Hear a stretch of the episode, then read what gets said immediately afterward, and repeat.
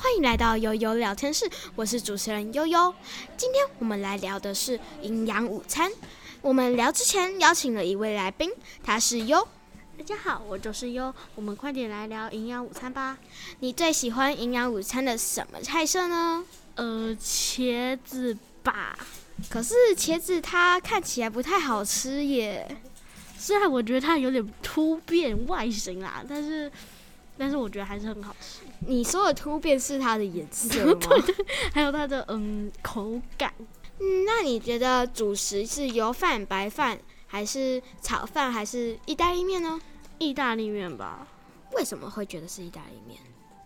就是呃比白饭还好吃。